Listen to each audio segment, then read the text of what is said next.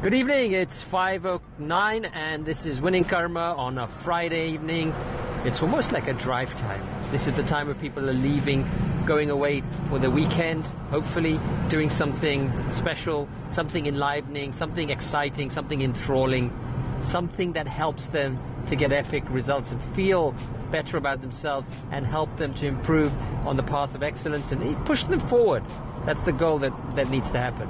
So the reason I'm hopping on the air right now is because I wanted to share an idea about the weekend. Lots of us who are probably listening have businesses or entrepreneurs uh, or, or something of that nature, or even just things that we do. We are given Monday to Friday as the necessary tool time to do our work. Now, we also have to have a vacation and I'm not talking about taking the vacations that last a week or, or five days or two weeks or what have you. I'm talking about a, a vacation every week, every weekend should be seen as a time to reflect, renew, and get ready for Mondays. Because what happens is that when Monday rolls around, we feel so lethargic because of the weekend.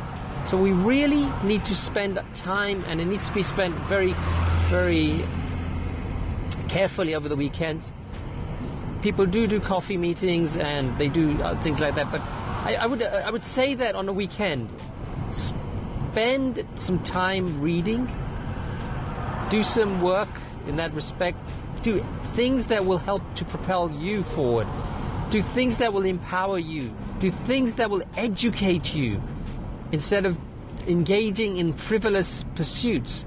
Do those things that matter. Do those things that can relax you. And that's my key objective today is to talk to you about the simple fact that when you do have the weekend, spend it very wisely and spend some time relaxing too. Don't be in a rush to have it your weekend packed with things to do because that, that always just sort of defeats the object of having the weekend. The weekend is there for us to become more productive and more efficient by taking a relax by relaxing resting and recuperating. Now, I can understand that we like to augment our weekends with, with activity, but I'm saying we can sort of curtail our activity and spend some time doing things that will help our brain to develop and not in some mindless pursuits. Things that will educate us, things that will enliven us, and things that will even enlighten us. So I hope this has been useful. And again, what I'm saying to you and what I'm suggesting is you spend the weekend not not just doing things that uh, will, how shall I say this, uh, enhance your uh, uh materialistic uh, inclinations or what have you. You know, a lot of people spend the weekends drinking and, and doing things like that and partying and what have you. What I'm suggesting is that you absolutely focus on doing things that will educate, enliven, and enlighten. So that's helpful for us. So when it, the weekend is done, Monday comes around, we're ready, we're productive, and we're ready to get into action.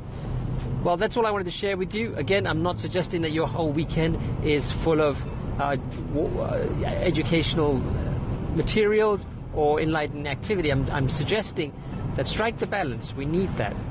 Don't just be think. Don't just think that the weekend has to has to be necessarily packed. It really doesn't have to be. It, there's some wisdom and there's some solace to be had in just sitting at home, spending time with the family, reading, educating yourself, and just sometimes just being, just being. So have a great weekend. We'll be back on the air next week. I hope you have a productive weekend. Stay safe, stay educated, stay enlightened, stay on top of your game, and keep on winning.